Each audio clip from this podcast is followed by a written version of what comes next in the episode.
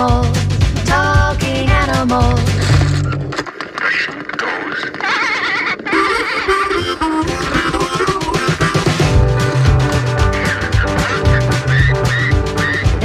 Walks like an animal, talks like an animal, must be an animal. Come here, the animals, talking animals, talking animals.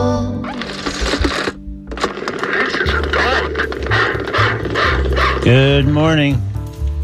This is Talking Animals on WMNF. I'm Duncan Strauss. And my guest today is Kimberly Carroll, a veteran Toronto activist who truly wears multiple hats. I'm going to run down some of those hats right now.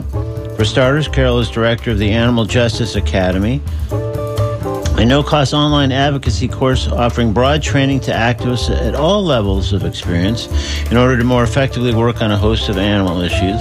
Another hat Carroll wears is campaign strategist with Animal Justice, which describes itself as Canada's only national animal law advocacy organization, essentially functioning really as a network of attorneys who toil for the legal protections of animals in Canada. Yet another Carroll gig involves leading the Toronto Vegetarian Food Bank, whose stated mission is to, quote, provide healthy, environmentally responsible, and cruelty free food to vegetarians in need, end quote. And if that's not re- already a resume brimming with professional obligations, Carroll also serves as a coach for change makers. That could mean a leader, activist, entrepreneur, educator, other type of change agent, guiding them through a range of challenges these figures typically face, offering all kinds of tools and strategies and more. We'll address at least some of these roles.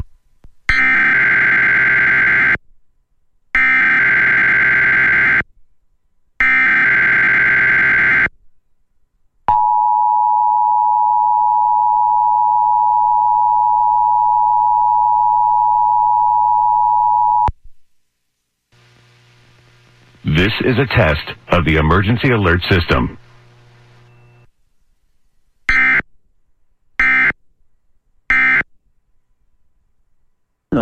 with a reminder that I invite you to join the conversation by calling 813-239-9663, emailing dj at wmnf.org, or texting 813-433-0885. This is Kimberly Carroll on Talking Animals on WMNF. Good morning, Kimberly.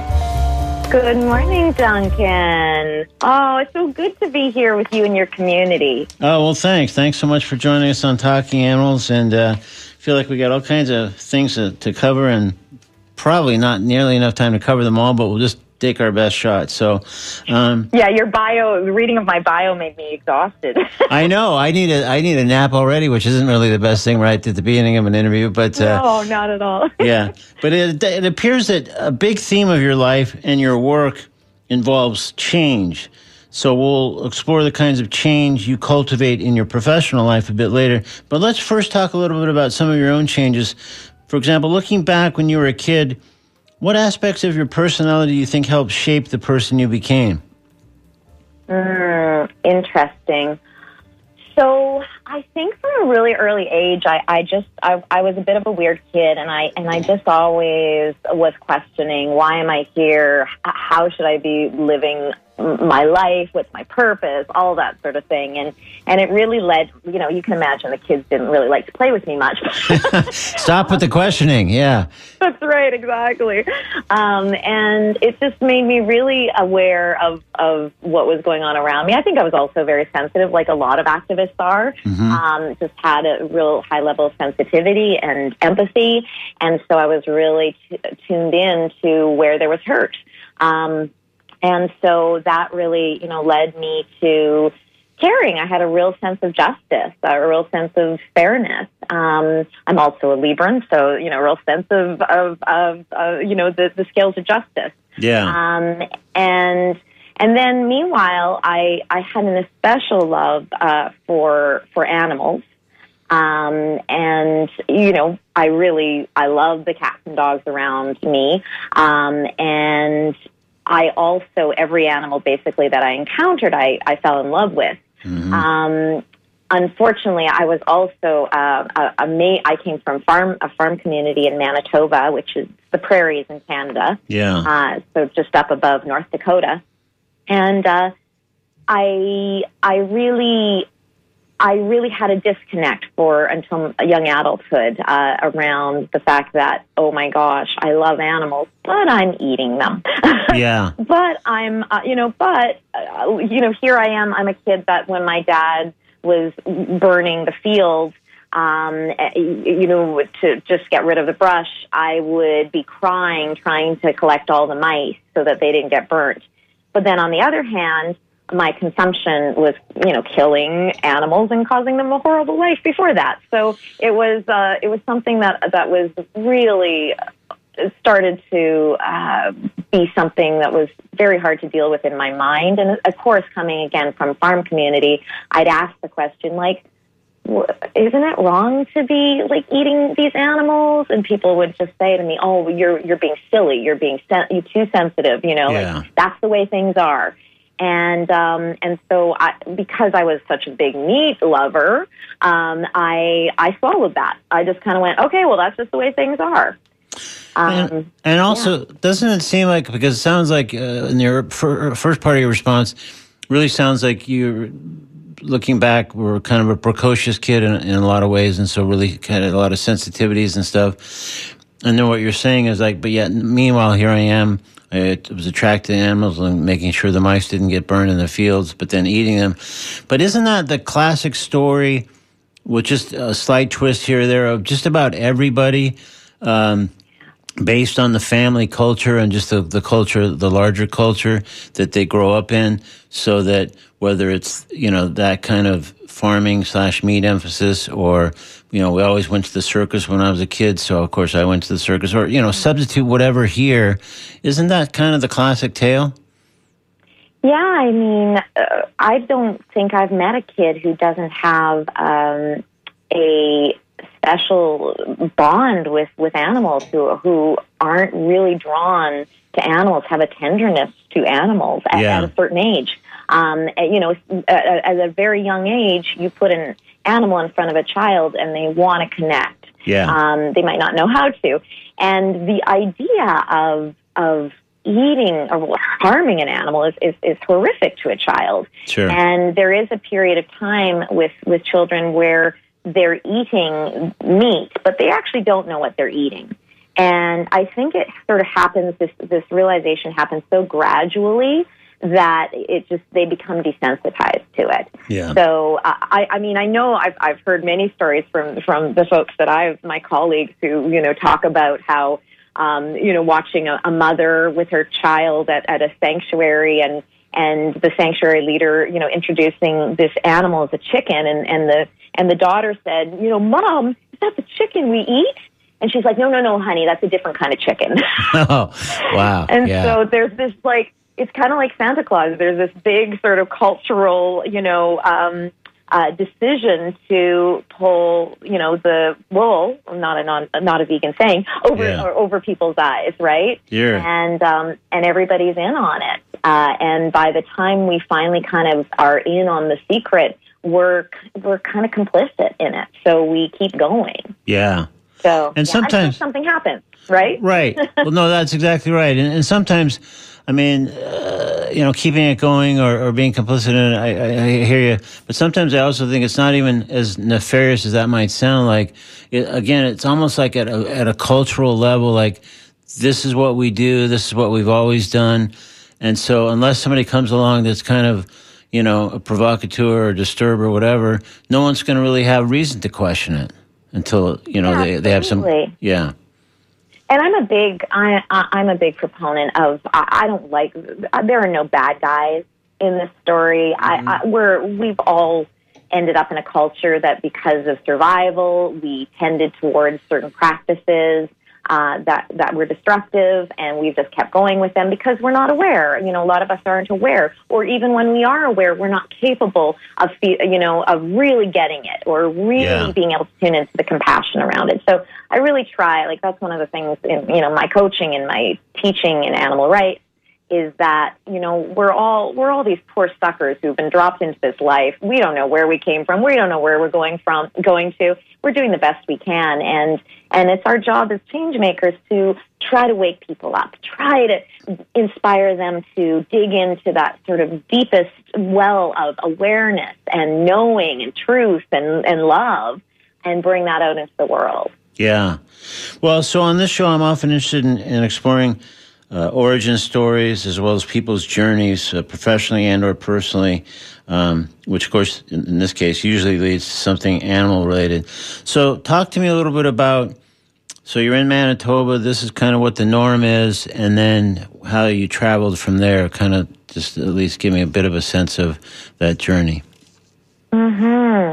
Well, so so, like I said, I was in farm country, but my family did, my immediate family was not farming. So I wasn't really exposed that often to, I mean, I, I certainly met farmed animals when I was around them, but I, I wasn't exposed to really what the slaughter and, you know, and, and, and, and anybody who did have animals around where I was at that time it was small scale farming. Um, it, they were wheat farmers who had a few animals on the side. So so really, um, I wasn't exposed to what is basically 99% of, of farming, um, animal and agriculture in this day and age.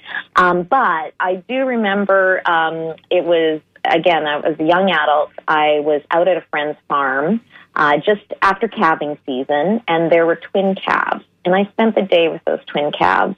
And I just, I mean, I, you know, a lot of people call uh, cows grass puppies, you know, like they're just, mm-hmm they're just like puppies. They're just like dogs. They're so affectionate.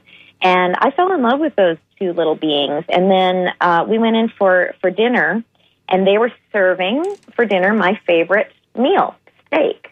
Mm. And I just remember the cognitive dissonance just got too strong. I, I looked down and I just went to myself, Kimberly, your your ethics need to become stronger than your taste buds.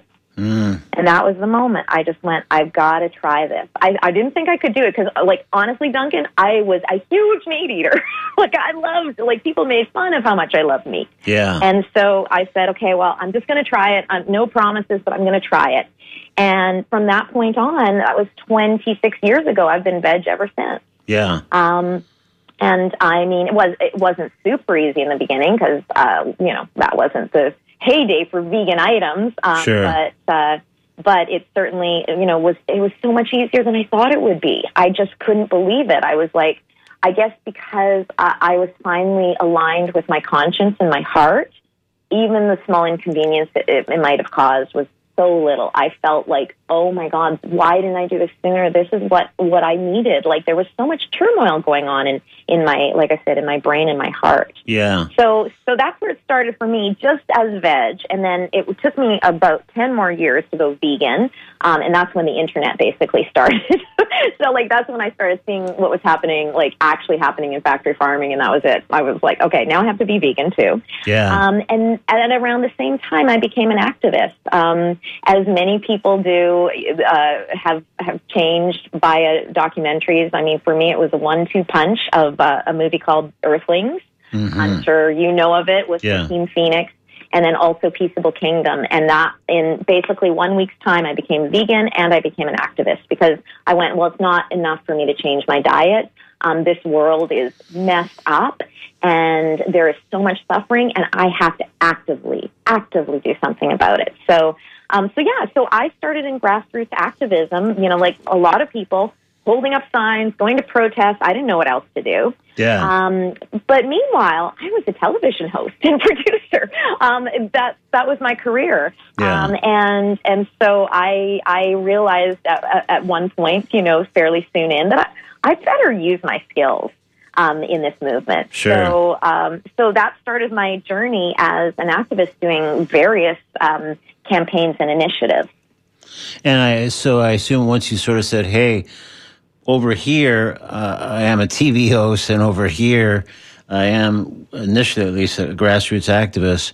Let's put those a little more together so I'm tapping kind of the strengths and abilities and skills that I've kind of developed, not to mention whatever, you know, production yeah, elements.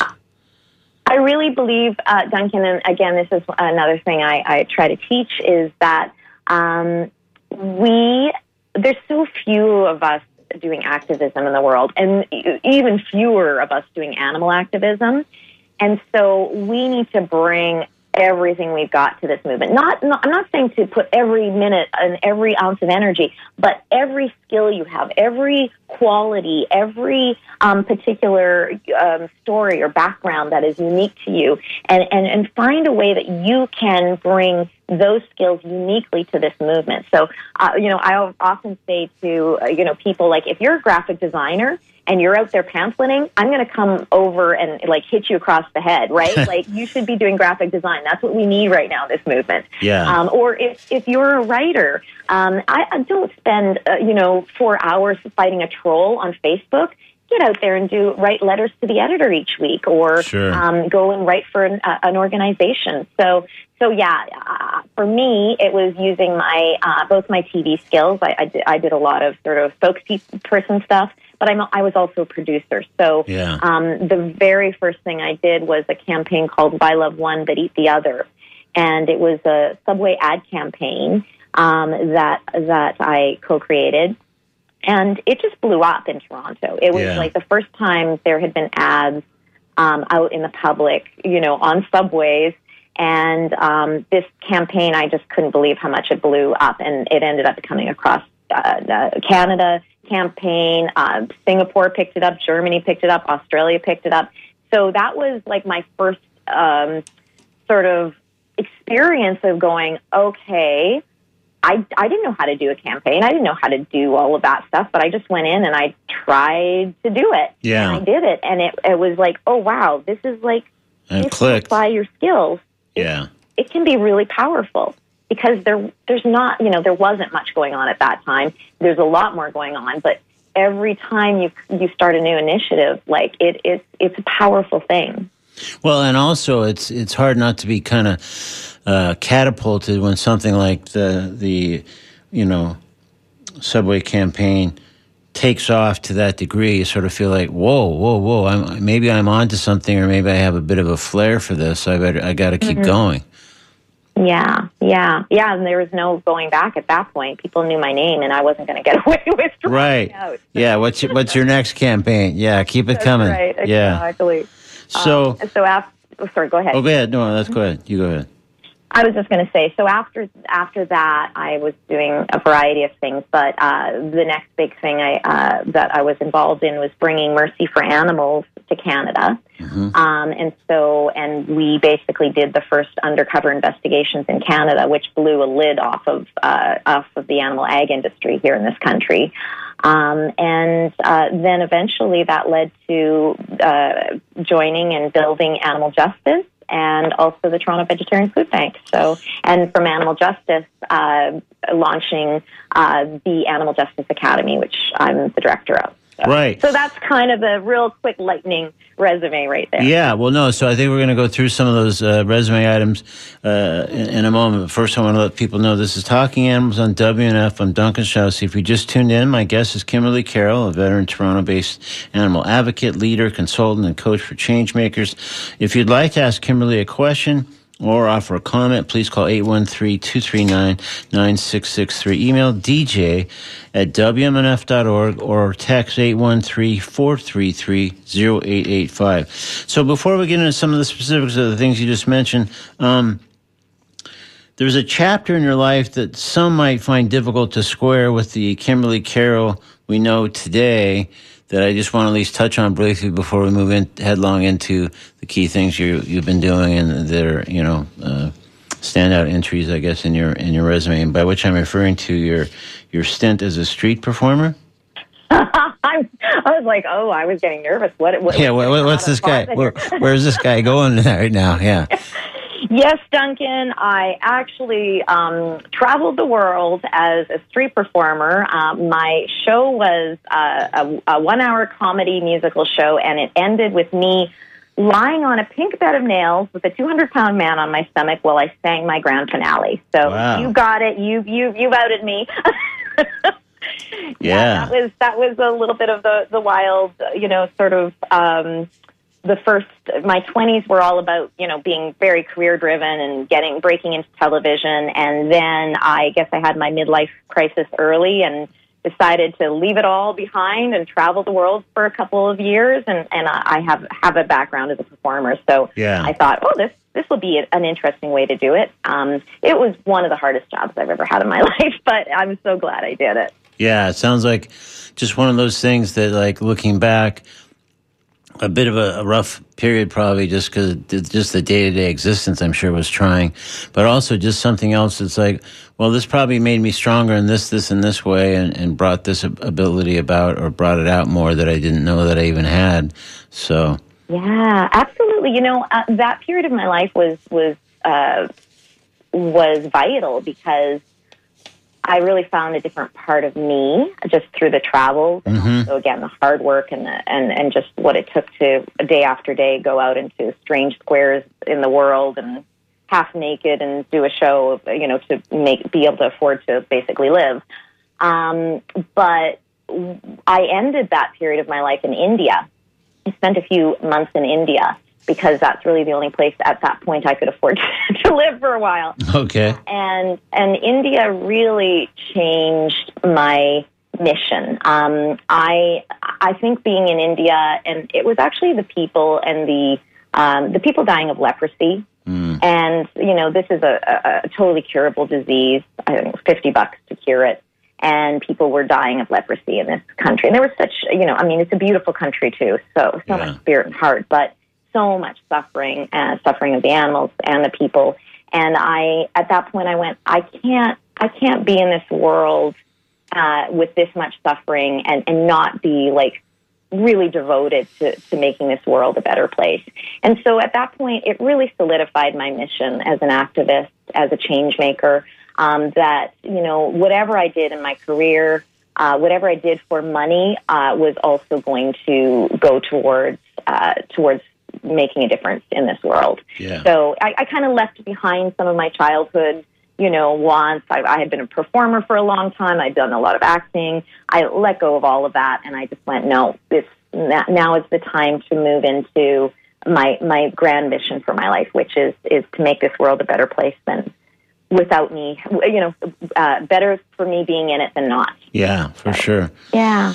So let's talk about. We've mentioned, I've mentioned, and you've mentioned um, change makers, and, and one of the many things that I kind of mentioned in the uh, introduction was that you're a coach for change makers. So, uh, what does that mean exactly? I mean, you know, devil's advocate might say, well, you know, there's a little bit of uh, one or more elements of jargon to that, but like, what, what, what are we really talking about uh, when we say coach for change makers? So basically, I work with uh, those people who really a strong through line for them is making a difference in the world, trying to make the world a better place. And usually, as, as you mentioned, they, we're talking about nonprofit leaders, we're talking about grassroots activists, we're talking about social entrepreneurs, um, teachers. Yeah. Uh, and my my work is is really to help them do that deep inner work that will help to heal them and, and anything that might be stopping and limiting them. It's also to equip them with the high performance habits that will really allow them to, you know, be unstoppable and also just really effective strategies to, you know, so that the work and the energy and the time that they're putting into it um, is really going to make a high impact. So yeah, so so Duncan, I mean, I've been coaching for about 13 years. I, Yeah. I, I transitioned from from television to coaching, and I was just a general sort of body, mind, spirit life coach. But because I was also an activist at the same time, I was I was tending to draw in other activists, and and these are beautiful people. Okay, they're so sensitive, they're so compassionate, but they're hurting. Yeah. Okay, they're hurting because you know they have been exposed to the worst of the worst in the world. Um, you know, whether that is in racial, uh, um, uh, sort of racial justice, environmental um, justice, or you know, animal rights. I, Yeah. Let's take animal rights. You know, there's 70 billion billion animals that uh, land animals that die every year after most of them living a really horrible existence. Um, and you add marine life, and we're talking in the trillions. And and so, as an animal rights, you know, somebody working as an animal advocate, you're intimately aware of this. You're intimately aware of all of the suffering and, and the depths of suffering, and you're bearing witness to it all the time. And add to that that you've been drawn to caring about animals uh, because of you probably have a higher level of sensitivity, attunement, um, and empathy. And then you're exposed just again, over and over again to the most horrific things done to the most powerful being, powerless beings on our planet. So this is a recipe for disaster. And, um, and so for me, I went, I, I need, I want to help the helpers. I mean, there, there are these people that are, are every day are trying to fight the good fight, but who's helping them? Yeah. You know, and they're people just like everybody else. They have the same, um, you know, uh, wounds. They have the same limiting beliefs. Um, they have the same, you know, uh, competing uh, lifestyle things. And and so I went these, especially in this day and age. I think everybody's starting to feel how much it's important for people to step up and start like doing something, you know, very active um, for the world. And and so it's so very important to figure out how to keep these people um, who again are too few and far between, how to keep them empowered, how to keep them enduring, how to keep them really effective. Yeah. So so that's my work and, and that's and I'm deeply passionate about it because I'm deeply passionate about uh, about this world and and these are the, the people these are the soldiers that are fighting on to for for our world so that's why I, I want to be there to support them And don't you find kind of that almost by their very nature, activists uh, are are often activists because there's a hurt, because there's an anger that has you know propelled them into activism to begin with. So is that one of the things that you're often looking Absolutely. at? Yeah. So yeah So, Duncan you you totally nailed it so what are what? Give me like two or three kinds of different change makers. We've mentioned some, but whether those are some that we've each mentioned or others, and then tell me like because again, uh, it doesn't sound like just by the very nature of this thing, this would be the kind of coaching would be one size fits all. It would probably be geared for that one person that's standing across from you in that room and knowing what their story is a little bit and then kind of sculpting your your coaching to that. Yeah, there's. I mean, there's so many. There's so many different things that uh, change makers face. Um, I think one of, of the big ones that comes up is is this processing of pain. Uh, you know, of of taking on all of sort of the sadness of the world on your shoulders, and what the hell do you do with it? Yeah. Um, so you know, when when it's when you're getting steeped in it, um, and again, being again maybe more sensitive, maybe more uh, especially um, um, empathetic, then uh, the emotional toll is high. I mean, even again in animal rights, uh, there's there's a lot of cases of PTSD just from people watching videos and and, and images. Never Yeah. mind going. Uh, you know, I work with undercover investigators, and so you can imagine what they go through. But but I find that there's a lot of people that are just you know getting this sort of uh, you know deep emotional toil, uh, toll uh, from from observing um, even through the screen um, but also there's the isolation um, that comes with being an outsider you know being an outlier Yeah. um, sometimes being rejected by your close family your friends your colleagues um, and that can create a lot of anger or depression or anxiety so these emotions are so natural, and no emotions are wrong. It's just what you do with them that counts. So, for example, I teach people um, some really tangible techniques for being able to process and move through pain. I, I you know, I, I don't believe in in denying pain or shoving it away or putting on a happy face. Yeah. I believe we need to have space and and tools to be able to like almost daily kind of do this hy- hygiene around pain to be able to go into it and and have ways to to to cathartically move through it. So and that can be as simple as breath work. Um, or it, it can be um, some uh, writing exercises, but I really love uh, movement exercises. I love using your movement, uh, you know, using your body to be able to um, uh, work with pain. So, you know, again, over the years, because this is something I've had to work on, I've developed or I've collected and developed, you know, various tools around that. Yeah. Um, the other thing that comes up a lot for uh, folks is the uh, activists and change makers is the idea of of bridge building as opposed to uh, warring. Okay, like a lot of, and I, and I even just used it. I talked about soldiers and fight, and I have to watch that. But the thing is, we we do we have this feeling like it's us and them, and we're we're fighting against the big bad. And instead, what we have to do is is we have to try to um, transform the world. We need to look at everyone not as an enemy, but as a potential ally. So I really work with people around um, that idea of of us and them, of judgment, um, of of striking out, um, I, you know, of being able to deal with those that are are the opponents in this um, without basically losing your heart. Okay, without hardening yourself. So Yeah. much. No, that's really And- interesting. and- Oh, go ahead. Go Sorry. ahead. No, I was just going to say no. because some of that, uh, wh- wh- where that gets, I think, really interesting. I think um, is the bridge building. Sometimes, if there's a certain issue that's being addressed, or certain organization, let's say, that's addressing it primarily, and they they maybe they are more inclined to bridge building, but then others, of course, maybe within that same movement, think, well, no, no, no, that you're compromising you're giving in too much, so that's not really a win.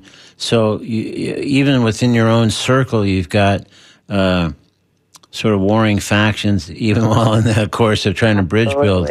So Yeah, yeah, and, and and it's just a matter of I'm I'm not talking about any sort of pass, passivity. I'm I'm a big believer of being bold and loud in one's actions, um, but it's it's it's really more subtle. It's it's really about keeping something in your heart that says. Um, you are not my enemy. You do not understand, and I am going to have to boldly defend against, you know, your your wrongful actions. But I am going to do it with this this knowledge in my heart that you're doing the best you can with where the level of consciousness you're at, um, or you know what you've been exposed to. So so it's that idea that um, hurt is mostly caused by those who are hurting you know, and, and realizing that, um, as Martin Luther King Jr. said, darkness cannot drive out darkness, only light can do that. And hate cannot drive out hate, only love can do that. Now, love can look very strong and it can look very powerful and it can be unrelenting, but it is still done from a place of love and not hate in one's heart.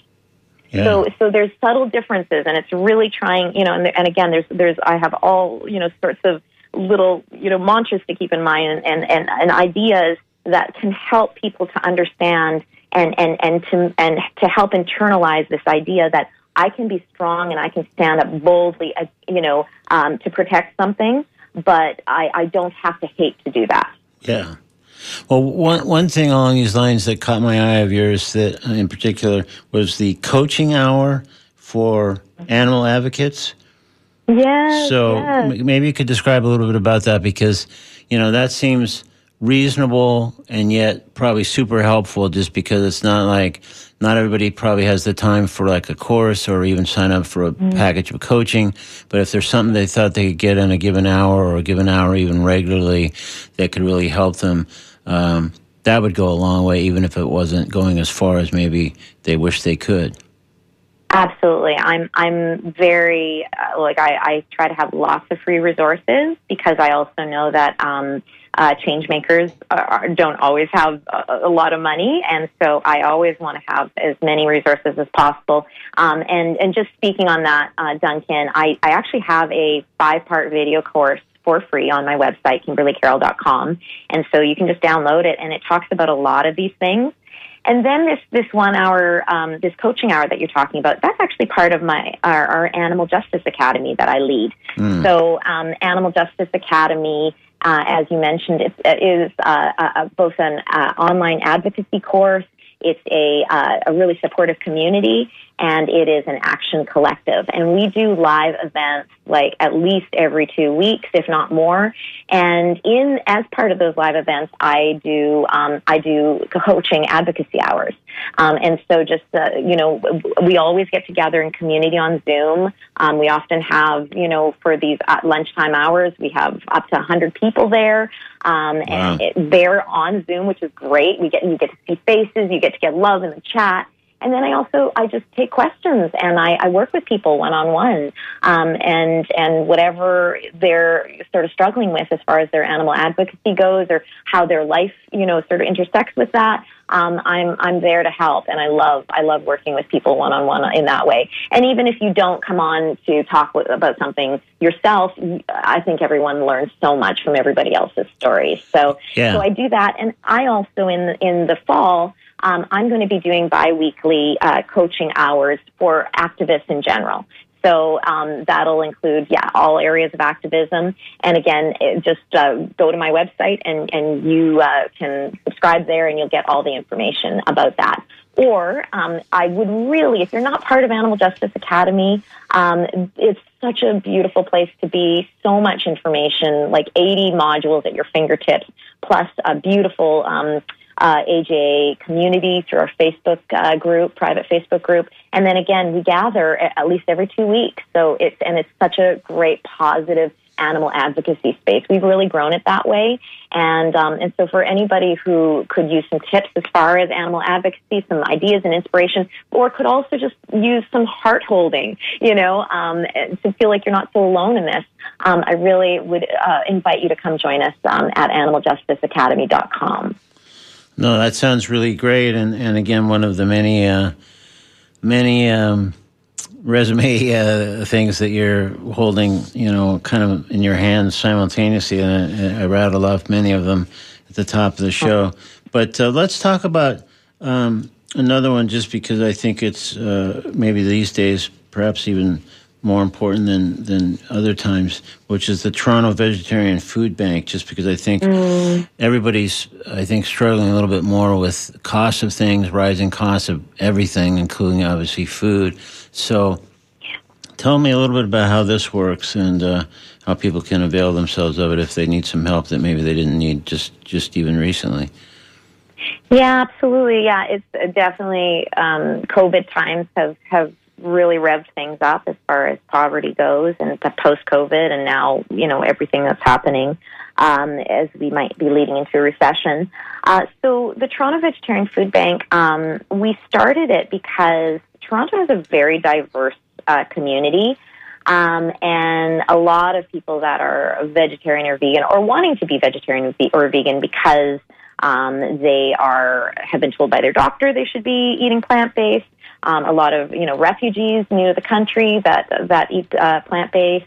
Uh, we have students and activists, and we were finding that just the general food bank system doesn't really have a, a lot uh, uh, for vegetarians and vegans, um, especially not vegans. Like we were basically vegans are coming out empty-handed, and we just kind of thought, well, it's you know these people are already down on their luck so so badly, and to make them also um, uh, have to compromise their, their some of their deepest held values or their health, um, it just seemed like so tragic. And and so we started this uh, seven years ago. My partner uh, Matt Noble and I, and uh, and it was just it was it was a way to intersect um, animal issues and poverty, uh, human issues, basically to be able to show that we can feed people and, and, and keep them healthy without hurting animals. So it's been it's been just a really beautiful um, uh, meeting of, of, of different uh, you know different areas of, of concern and um, and so we we have been doing this for seven years. Um, you know, unfortunately, it's you have to be in Toronto to do it. But if you're Yeah. you are listening from Toronto, it's uh, you just go to our website at tvfb.ca and um, and get in touch with us, and we'll get you get you sorted out.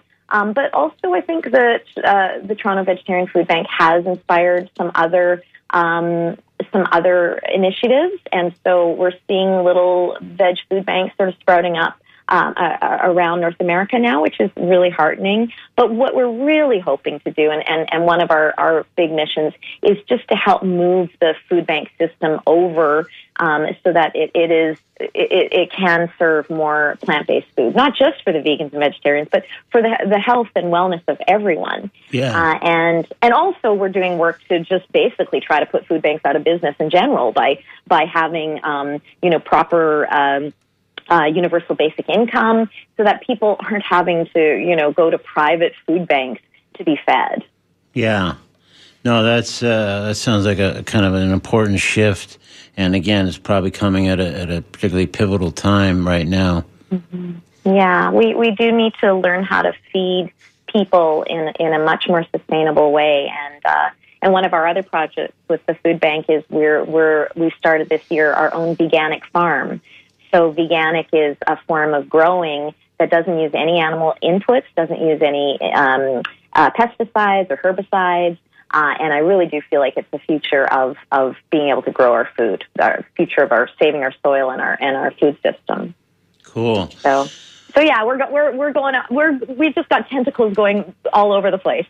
yeah, no, that's that's great because that's you know, in doing so, there's so many ways people can be helped and um, and can also say, hey, I didn't even know about this. I'm going to help. I'm going to volunteer here. I didn't even know about this till just just recently. But if you're a, a vegetarian or a vegan um, in your own city, I mean, one one thing we would really recommend, you know, you don't need to start your own food bank. A great thing would be to go to a really well established food bank and and and help them source plant based foods. Um, Yeah. You know, going to plant based companies and, and asking for them to you know donate um, and you know directing them towards really great you know resources uh, for plant based. So so I mean, ultimately, that's what we want to do. Is we want to we want to shift the entire system. We don't want to just be one lone food bank. And an example of that person doing that sounds like yet another example of how somebody, even on a, on a you know modest initial level, could be a change maker. So right up your, right up your alley. This is Talking Animals on WMNF. I'm Duncan Strauss. We're in our final moments of speaking with my guest Kimberly Carroll, veteran Toronto-based animal advocate, leader, consultant, and coach for change makers. But we do uh, invite you to, if you'd like to get in a last-minute question or a comment. Join the conversation by calling 813-239-9663, emailing dj at wmnf.org, or texting 813-433-0885. So, Kimberly, we are indeed at the end. I just want to make one more mention of your website, kimberlycarroll.com, although you've mentioned other websites for some of these other specific things that you lead or directly involved with. But um, what, what do you currently see as the one or two most urgent animal issues? And also, part B of that, is there uh, a different answer at all for Canada, let's say, as opposed to the U.S. or on, on, on some other level? hmm Well, I my focus is is always farmed animals because it's the the biggest uh, degree of, of suffering and the most uh, beings affected Yeah. by by billions and billions. Um, and so, one of the most pressing things here, which is an import from your country, Duncan, is the ag gag laws. Yeah. Um, so ag gag laws kind of took hold in the U.S. Uh, about 10 years ago, and you've been fighting them ever since. And we, that fight got, or that the ag gag laws managed to invade Canada about two years ago, starting two years ago. We now have four provinces, um, including our most populous province, Ontario, that are now, uh, that now have ag gag laws in place. Um, and that, I mean, seeing as how uh, factory farming, industrial farming, I think is, is probably one of the the biggest um, issues facing our planet. yeah. Uh, never mind just animal advocacy and animals. It's it's our planet. It's our health. It's our environment. Um, this is this is a really concerning thing because uh, undercover investigations, um, vigils, all of those uh, ways that animal advocates have gotten the very secretive industrial farming system exposed. Um, the, the governments are governments are trying to outlaw that. Yeah. Um, instead of improving the systems, they're they're criminalizing uh, the whistleblowers. Ugh. And so that's a huge thing we're fighting right now in animal justice. I, I'm very happy to say we're, we're actually suing uh, Canada's most populous uh, uh, province, Ontario, right now. Uh, we're going to court in October to try to overturn that law, and we'll be just going province by province. And and I know that there's still ag gag laws that are being fought in the U.S. So Yeah. anybody who you know, like I would just recommend that everybody find out where the nearest ag gag laws are. Um, find out, you know, how you can get politically uh, involved. And, and Duncan, I think that's a piece that that I, too many animal activists miss out on is is how powerful you as a citizen can be just, you know, writing a letter to your representative. For sure. Or trying to get a meeting with your representative, Yeah. you know? Uh, it, it's done all the time, but people don't understand that. Um, in Animal Justice Academy, we were able to get a federal ag gag bill um, basically put on ice because um, of our academy members um, meeting with their MPs. And, No, that's uh, so great. And you can, Yeah. like you say, you can flood those offices even just with uh, well-written emails or phone calls, and you know, just just at the most basic level, people sit up and take notice. Like, oh my God, we got another email about this. We got to maybe we we should do something. And even if you can't meet with them, just that alone can really help turn the tide. So, uh, That's right. Kimberly, Or get a bunch of people together to do that. that's right. That's right. Mm-hmm. So, Kimberly, we are at the end of our time, but it's been great speaking. This has been Kimberly Carroll. And again, it's kimberlycarroll.com to uh, find out all kinds of things that she's doing, and many of which we touched on, some of which we didn't, just because she's doing so many things we kind of can't cover them all. but, Kimberly, thank you so much for joining us, and thanks for all your great work on behalf of all our animal friends over all these years. Duncan, thank you for everything you're doing as well. 20 years. Congratulations with this show. Amazing. Thank you so much. We're getting there. Thanks so much. Take care. In a moment, I'll speak with Samantha Polk of Animal Coalition of Tampa, ACT, and she'll fill us in on the Dogs Day brunch taking place this Sunday, July 17th at New World Brewery. Right now, though, we're going to step into the comedy corner with Aziz Ansari and a piece called Lady with the Puppies in today's comedy corner on Talking Animals on WMNF. Passengers can also be rude to you. Also, I was flying home once and I was sitting next to this couple. They had these two puppies that they put under the seats in front of us. And there was an older couple sitting there, and they said, "Hey, uh, you guys mind moving the puppies over a little bit so we can put our jackets under there?" And the lady with the puppies is like, "Uh, no, we have two puppies. They need all the room. Thank you very much." And I was like, whoa, why'd you need to be so rude about that? And then she started talking to her husband. She's like, oh, can you believe those people asking us to move the puppies for their jackets? What kind of nerves they have? Who do they think they are? And I was like, I can hate this lady. so I started chiming in. I was like, yeah, I heard that. I couldn't believe they'd ask something like that. Those people are awful. Those people are terrible. Those people deserve to be murdered. And I didn't say another word the whole flight. And then the flight lands. And the old couple gets up, they leave the plane. Then the young couple's about to get up, but I hold them down. And I go, no, no, I got this. And I step over them and I start following the old people, right? The young couple's behind me. We get outside the airport. I pull out the gun that I had from the previous joke load in two bullets. I aim it at the old people, but then I spin around and I aim it at the puppies. Bang, bang! I shoot both those puppies in the face. And I go, never be rude to the elderly again. Have fun burying your dead puppies. I know what some of you are thinking. Oh no, why the puppies get shot? The puppies didn't do anything. I didn't really shoot any puppies. You're being stupid. That was Ed Ziza and Sorry in today's Comedy Corner with a piece called Lady with the Puppies, taken from his album Dangerously Delicious. Now it's time to speak with Samantha Polk of Animal Coalition of Tampa, ACT, about this Dogs Day brunch plan for this Sunday, July 17th in World Brewery. This is Samantha Polk back on Talking Animals on WMNF. Good morning, Samantha. Good morning, Duncan. Thank you for having us back on. We're so excited. Oh, great. Love to have you on and uh, always like to hear what's going on. But actually, for those listening who might not be familiar with Animal Coalition in Tampa, give us just a quick overview of ACT. Animal Coalition of Tampa is a nonprofit veterinarian clinic in Tampa Bay, and we specialize in high volume spay and neuter services as well as life essential services. And we keep, as a nonprofit, we keep our costs as low as possible so that everyone can afford to care for their animals, especially in this time of need. Yeah. Cool. All right. Well, that's that's a good description, and uh, you know, I think most people listening probably do know ACT, but there's always some that probably don't, and and are probably happy to make its acquaintance. So that's good. So this Sunday is the Dogs Day brunch at New World Brewery. Tell me about this. This is a really exciting time for, for us, and this is our first ever pre stride event. Um, and it is Sunday, July 17th, between 11 and 3 at New World Brewery in Tampa. And what we're going to be doing is kind of illuminating the public with um, our services and making sure they know that they can, if we can all afford our pets.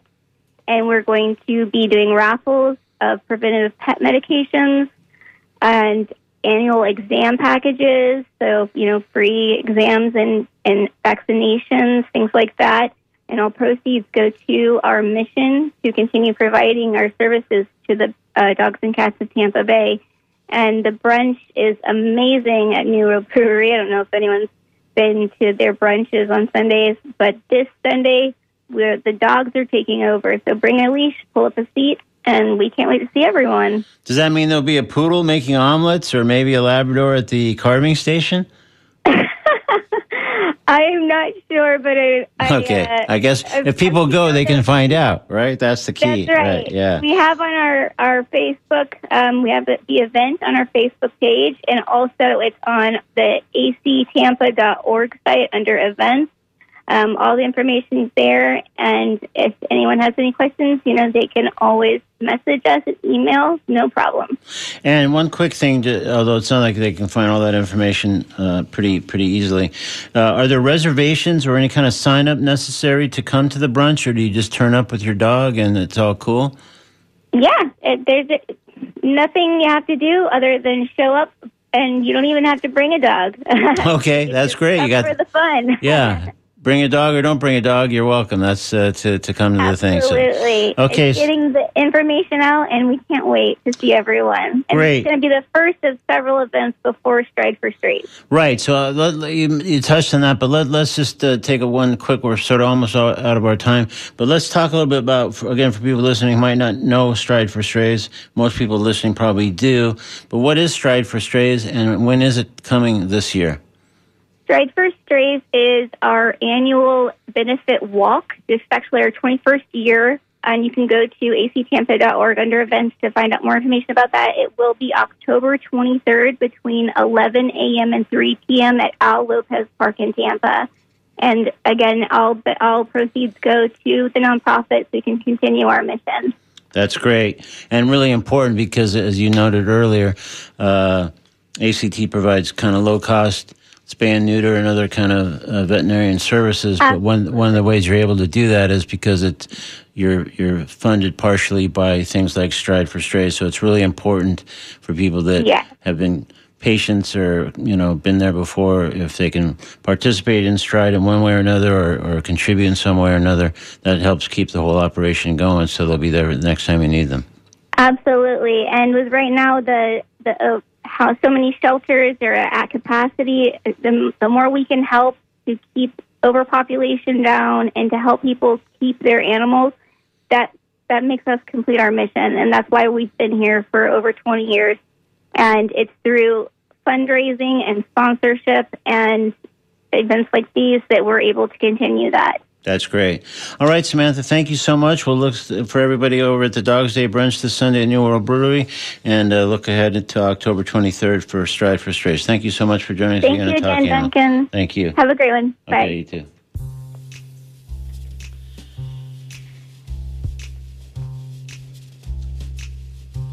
All right. On this show at the moment, by the way, we got Scott Elliott coming up racing around uh, construction delays and other things, but he's here. He's here, man, because that's that's that's the thing. He's gearing up now for his show, which of course is noon to three. Great, great, great music, followed by Robin Hooper with another three hours of music, and we just keep the music coming as we roll into our block of Latin programming here on WMNF and WMNF.org. So, right now on this show, as the prize for Name That Animal Tune, I'll be offering something fabulous from the Talking Animals Vault. The first person who calls 813 239 9663 and correctly identifies this animal song, timely for a movie that seems to be getting a lot of chatter at the moment. It's Name That Animal Tune on Talking Animals on WMNF. Baby, let me be your loving teddy bear. Put a chain around my neck and lead me anywhere. Let me be. Oh, let him be. Your teddy bear. I don't want to be a tiger. Can you name that animal tune? If so, we'll take your guess off the air because we have just about reached the end of today's edition of Talking Animals on WMNF Tampa. Uh, next Wednesday, my guest will be Kate MacFall, Florida State Director for the Humane Society of the United States, and Catherine McGill, who runs 411 Wildlife Solutions, a humane wildlife company. We'll be discussing Florida's trapping regulations and some pending changes that, uh, let's just say, those they, they require our attention. So we'll hear about that and maybe some steps you might want to take to uh, halt those. So that's next Wednesday on Talking Animals here on WMNF. Information, archives, etc., social media links are all at talkinganimals.net. Scott Elliott's up next after NPR News headlines. Thanks so much.